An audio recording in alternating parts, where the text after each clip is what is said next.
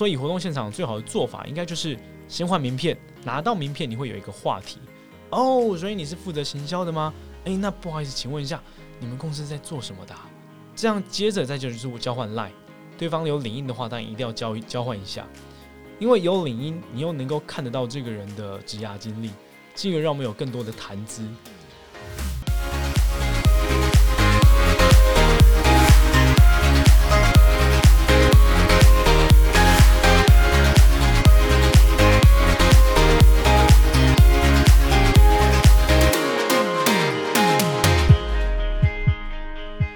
各位听众晚安。今天这集的标题是“又是行销活动，商业开发需不需要弄脏双手？”呃，其实我这个标题我一直在想是要弄脏双手，还是要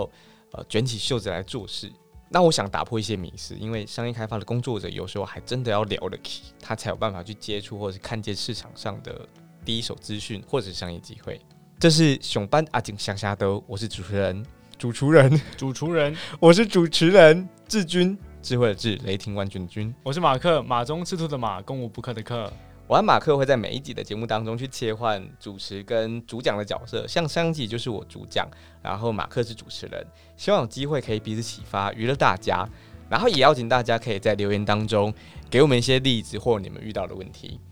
呃，一开始啊，我想先请马克跟听众们分享商业开发他在做市场拓展的时候。呃，有哪几种常见的方式？好，我觉得在我开始提在回答这个问题之前，应该说这几个标题弄脏双手，真的很容易吓到人哎。商业开发的确很常会有机会，甚至。有必要性，你得聊了可以自己做到很多事情，我们就把它当做卷起袖子，但你有可能会弄脏双手。呃，其实身为商业开发的角色，如果真的得面对到一个新的市场的时候，要么不是旧有的市场已经饱和了，要么就是你扛的是一个全新的产品或服务。在这样的关键时刻，要先思考一件事情，就是新市场是个怎么样的生态，又或者是这样的市场当中是不是已经存在既有的对手了？再接着，你要再去善用身为呃商业开发必须要内化到如同我们与生俱来的刚刚一直提到的以终为始的思维层面，来进一步的去开展各种可行的策略。假设今天我的目标是要让新市场的人认识我的产品，那可能我就需要数位广告投放、大型的行销活动，甚至 PR 的露出等等等等各式各样的方式。反正今天只要我能够达成目标，各种的形式都是有可能可以做的。我自己觉得透过行销活动会是。或者我们常讲的品牌活动，其实会来的最有效率。毕竟这样的方式能够带起一连串的推广成果。毕竟广告投放或者是 PR 新闻稿、公关稿这些露出，它一定都需要素材。可是素材哪里找？甚至呃如何去产生素材？而素材来源又是什么？那最关键的当然就是这个素材来源，如果是我们自己创造的，而且真实发生的，那这些素材都可以透过实体的行销活动被创造出来。行销活动的内容是可以包含一个完整的理念步道，它能够是一个非常完美的 demo show。然后我们再设计一个可以让使用者可以体验产品，然后说出证言的这个桥段。在这样的行销活动上面，所有的素材需求一次满足，留下画面，留下文字，甚至留下完整的影片声音。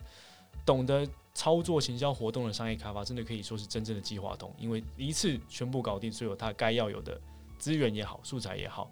最后还可以再发个新闻稿。完美解决。其实你刚刚从行销的活动，然后一直讲到媒体或者是公关上面的操作，我觉得它的核心宗旨就是品牌传播。那么接下来我就想要请马克跟大家分享，不管它是行销活动或者是品牌活动，那么自己策划以及跟合作伙伴配合的时候，或者是有些人称之他们为策略伙伴，有没有什么细节，还有呃决策方式？首先，如果身为 BD，那么他在主管派任或者他自己设定工作目标之下。他需要参与其他人的活动，那他应该参与谁的活动？然后你有什么建议，或者你是怎么判断的？其实我觉得要参与谁的活动，这个判断标准大家一定都知道，因为真的很简单。但关键如何在如何找到那个黄金的交集点，就是这些标准底下，我该如何做到一个平衡？像是我们一定会去判断这样的场合或这样的活动有没有符合我们自己的产品跟服务所需要的 TA。再来，在这样的场合当中，有没有足够的时间跟机会？去让我们达到足够的露出的效果，也就是说，主办方能不能够提供最舒服的空间跟时间，带出我们的服务跟产品？毕竟我们是客场，要在有限的时间底下达到最直接的露出的目的才行，也才是定义这次的参与是否成功的那个关键因素才对。可是很多时候，有些场合是 TA 对了，但我们却只能露出一颗 logo，或是得到三十秒的短暂介绍。但又有些场合，你是能够登台讲个 panel，即使主题和我们的产品跟服务是有相关的，但在这样 panel 的对谈的当下啊，其实你很难去做到我们最想要的那一种，确实传达产品跟服务的目标。因为 panel 是一种对谈的形式，你甚至很有可能会在 panel 的这这其中的应对过程中，不小心呈现出我们产品可能还尚待完善的地方。所以参与活动与否的决定性因素。呃，并不在于说任何一个标准有没有达到，而是关键在这些所有的标准底下，你如何去抓到一个对于我们的产品或服务来说最完美的平衡点，就是决定要参与哪一谁的活动的那个关键。我我们之前也一起去参加过别人的活动，然后甚至我们一起做过一些我们共同客户的案子。那么在这些案子当中，嗯，其实就有一场是金融业的案子。对。然后这场案子，它其实它当下当时是做一场趋势论坛。然后里头它就有策略投资啊、杂志社社长、跟策略分析以及金融银行这四个单位参与其中。那么，呃，马克，你觉得在一场品牌活动当中，他需要自己策划吗？需不需要合作伙伴？以及你是怎么做这些判断的？嗯，呃，我想就从刚刚的。呃，成为客场的参与方，现在拉回到主场。如果你是主办的时候，你你会怎么决定这件事情？一个前提就是，除非我们本身的品牌已经具备很高的声量跟影响力的时候，再加上重点是我们又能够有足够的资源，然后关键是要够有钱，当然有能力把场子全部都做给自己，这才是关键。听听起来是大企业才能做的事，大企业大品牌才能做的事情。OK，小企业想做，我觉得那真的很看。呃，你到底想要接触到多少的 TA，多少的客群，或者是想要带什么样的效果？好像是我们很常看到知名的车厂，或者是精品的大牌子，他们一定都会策划自己的行销活动。从另外一个面向倒推回来哦，如果今天我们自己的议题声量不够的情况之下，我们当然就要创造更大的议题。即使今天它是一间大公司、大企业，但他今天想要做的这个议题，可能接触到的呃受众不够广泛的情况之下，他还是得找合作伙伴。举个例子，假设我今天是一间银行，我想做一关于理财议题的行销活动，可是光是这个议题为出发点，它很难精准的去找到我想要的受众，甚至以理财这件事情为出发，可能是无聊的、无趣的，或者是大家已经听久了、习惯了。这样的情况之下，我能够触及到的人数，可能一定不符合我今天办一场行销活动的成本。可是如果我今天能够找一个数位支付 App 厂商，再找一间 FinTech 的新创。然后再找几个年轻世代很会理财投资的 KOL，我就可以把这个议题重新塑造成新时代来临，年轻人就该这么样做理财，这样的议题就可以处理到更广泛的潜在 TA。还有另外一种可能啊，就是当我们今天要进入一个新的市场了，又或是我们发现其他领域的 TA 同时也是我们的潜在客户的时候，呃，不论有不有钱，声量高不高，同样回到刚刚那个案例，你都得还是找到其他单位来一起做合作。简单来讲就是打群架嘛，But。人生最重要就是这个 but，这时候身为商业开发的我们这个角色来说，你就要更全面的去评估说，所有合作伙伴彼此之间，他能够创造最大的价值是什么？甚至应该说跟上上集谈到的 call to action 的概念是一样的。商业开发的角色，任何时候你都不能够只想着自己要得到什么，而是要想想我们能为对方，甚至能为所有的参与方带来什么样的价值，你才有机会去创造一个真的是呃有成效，而且是。非常有对彼此来说达到多赢效果的一整一场行销活动。呃，其实像刚 Mark 你你讲的，不管是主办或者是联合其他的合作伙伴，那么就好像商业开发它的关系处理一样，他在乎彼此组织的发展，然后彼此组织发展的潜能。他在这次的合作当中，他有没有拿到自己想要的受众数据，然后接触到自己想要接触的人？他还是回到我们自己是主办单位。那么，如果合作伙伴的话，我们是怎么辨别可不可以跟这个合作合作伙伴一起做这件事情的？讲真的，合不合适合作，其实是很佛系的一件事情，因为那真的跟投不投缘有关系。至少，至少我的出发点为角色的情况之下，它是一个很抽象的概念，但也还是可以具体来说啦。在前期的商业开发过程里面，就是我们日常的商业开发过程里面。我们同时当然也必须要收集有默契、聊得来、好沟通、能包容，重点是能够懂尊重的潜在合作伙伴。所以合作伙伴他绝对不是你，当你需要办一个活动的时候，你可以在 Google 搜寻上面随便打个关键字，然后你把前面五个结果拉出来，OK，我现在联系这五间公司，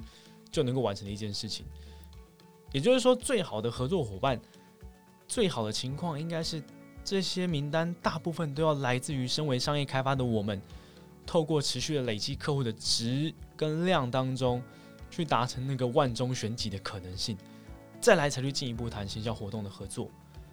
至于具体的条件，呃，我觉得一样发挥以终为始的思维吧。我在这场行销活动预计达成什么样的成果？这样的成果如果只有我们自己，还欠缺什么样的关键要素？那这些关键要素需要哪些伙伴来支持？自然而然就能找到合适的交集点。如果要套用一个工具，就可以回到呃 EP 三我们在讨论的那一个十字的那个象限点。嗯，一场商业活动也能够透过这样的方式，你找到最合适的合作伙伴，然后来一起共享胜局这件事情。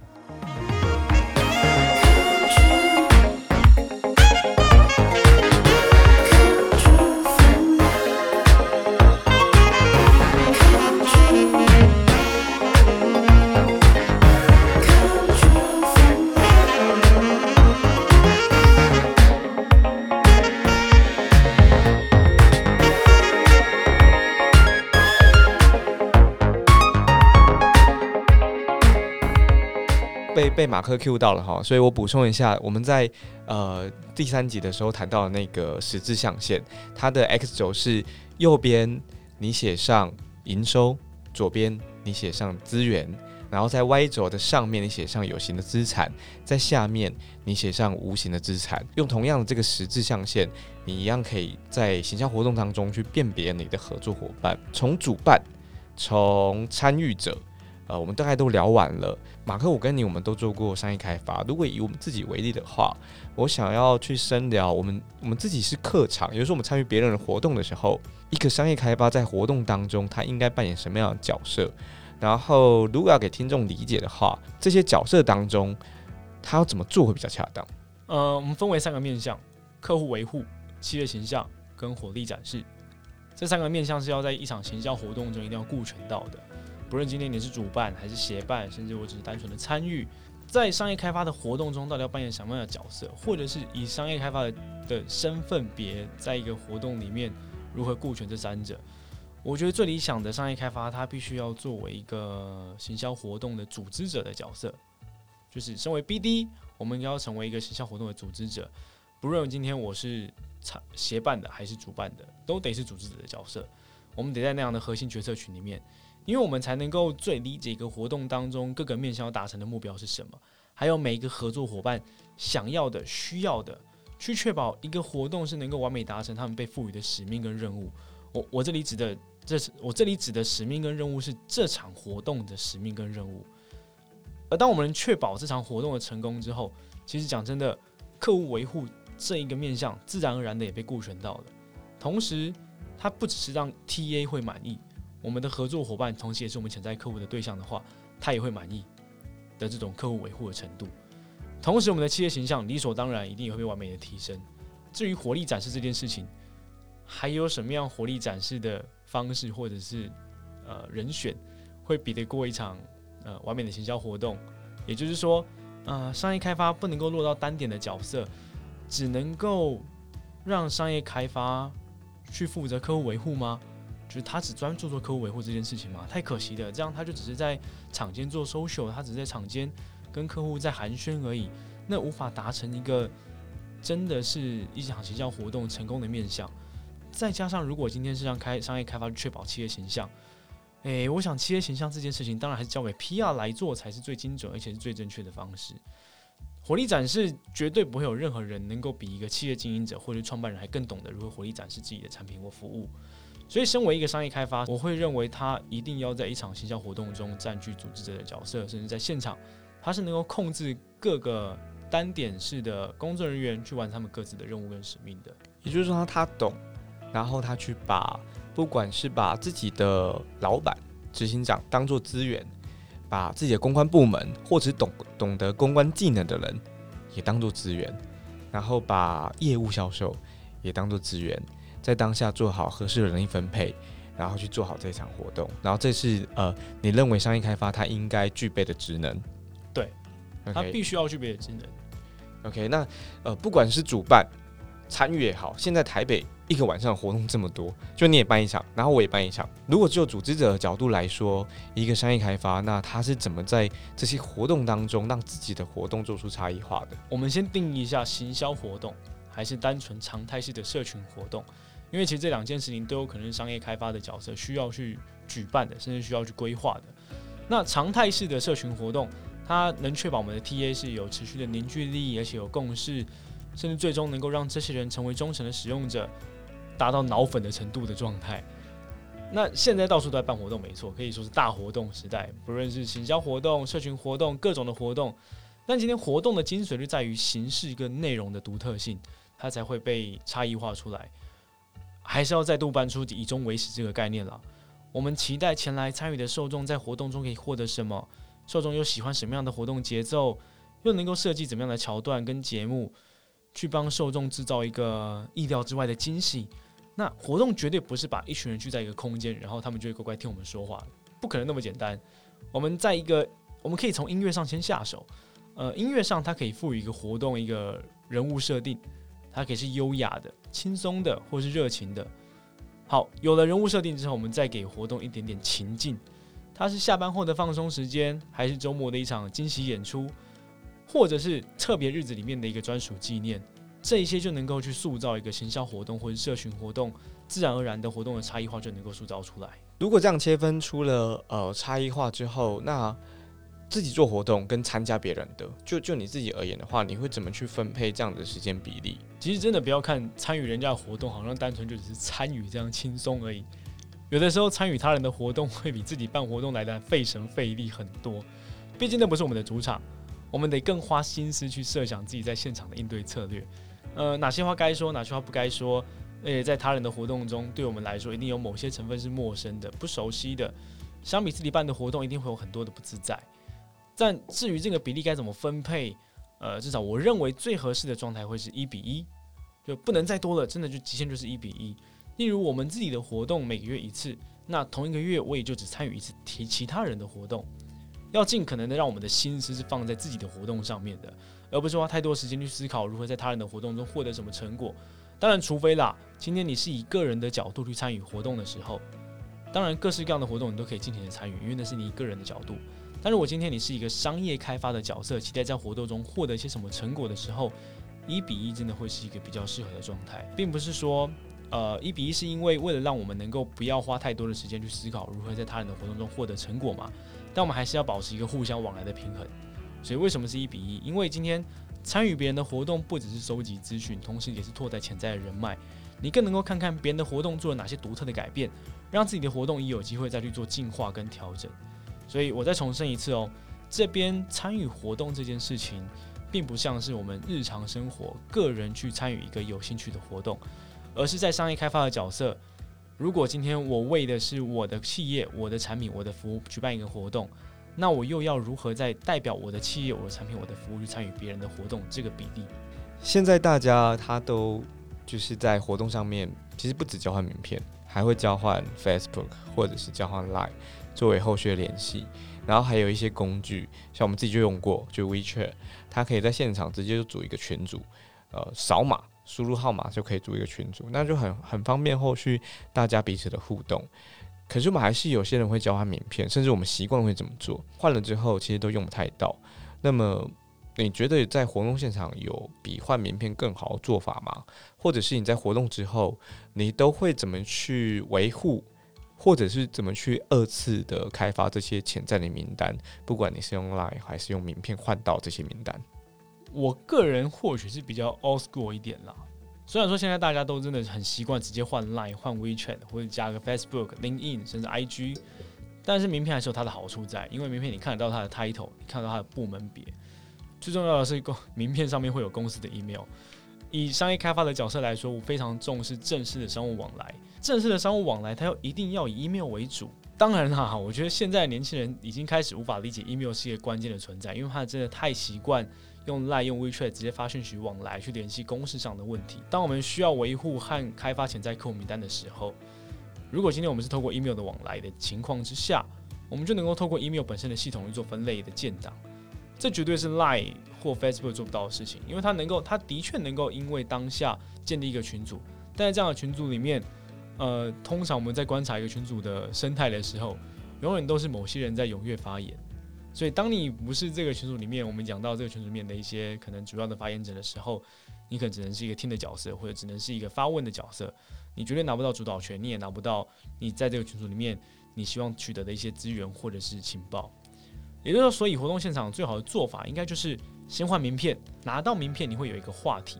哦。所以你是负责行销的吗？诶，那不好意思，请问一下，你们公司在做什么的？这样接着再就是我交换 line。对方有领英的话，当然一定要交交换一下，因为有领英，你又能够看得到这个人的职涯经历，进而让我们有更多的谈资。刚刚提到的名片上面的那些资讯，都是你的谈资，都是你会跟对方可以有聊天的机会。越来越多的聊天机会，有这些话题，你就能够去在现场去建立更紧密的关系，而不只是单纯的交换赖完之后一个弱连接，或是加人好友之后的一个弱连接。毕竟现在。大家都很流行在删除 Facebook 好友的活动，这真的是一个非常恐怖的事情。你永远都不会知道你什么时候被人家删掉了所以千万不要只交换 Facebook，可能 i 或者是 Line 这种形式，甚至是 WeChat 这种形式。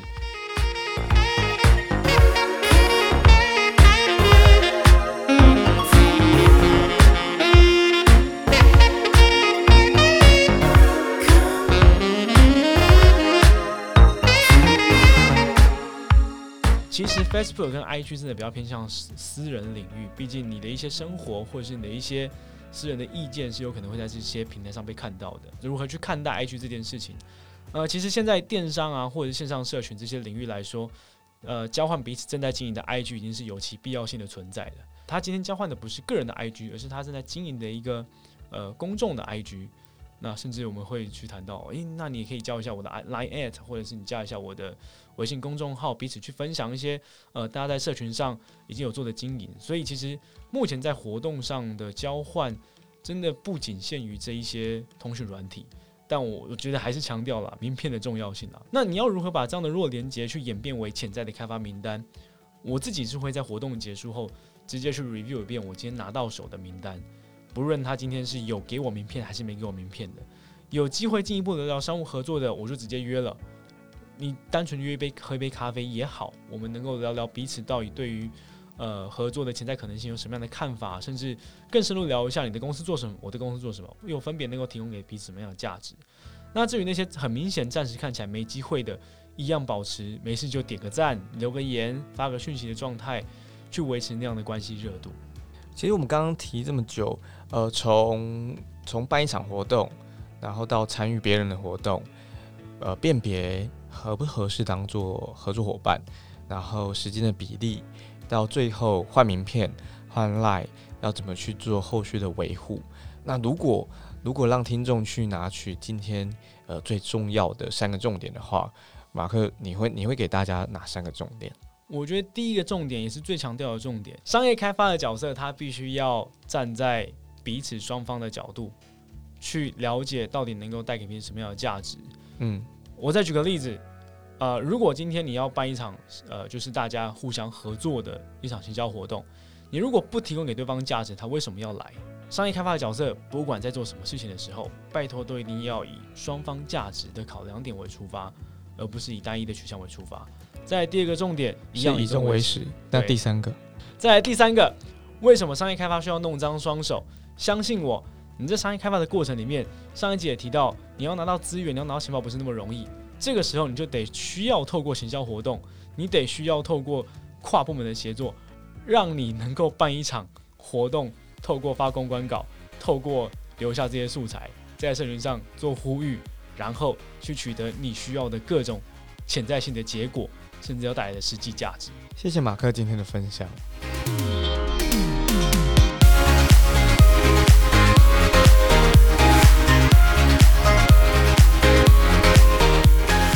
熊班阿杰和乡下的上班阿叔双声道，我们是以商业开发、组织管理和上班大小事为主的 Podcast 频道。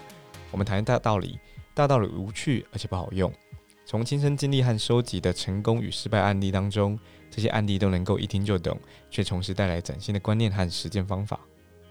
人生要记住的事情太多，按下订阅，让手机来帮你记得我们有更新。谢谢各位。有任何关于商业开发的问题，你觉得我们可以调整的地方，在 First Story 或是 Apple Podcast 我们的频道上班阿叔双声道底下留言给我们，我们会从大家的提问中录一集案例解析问与答。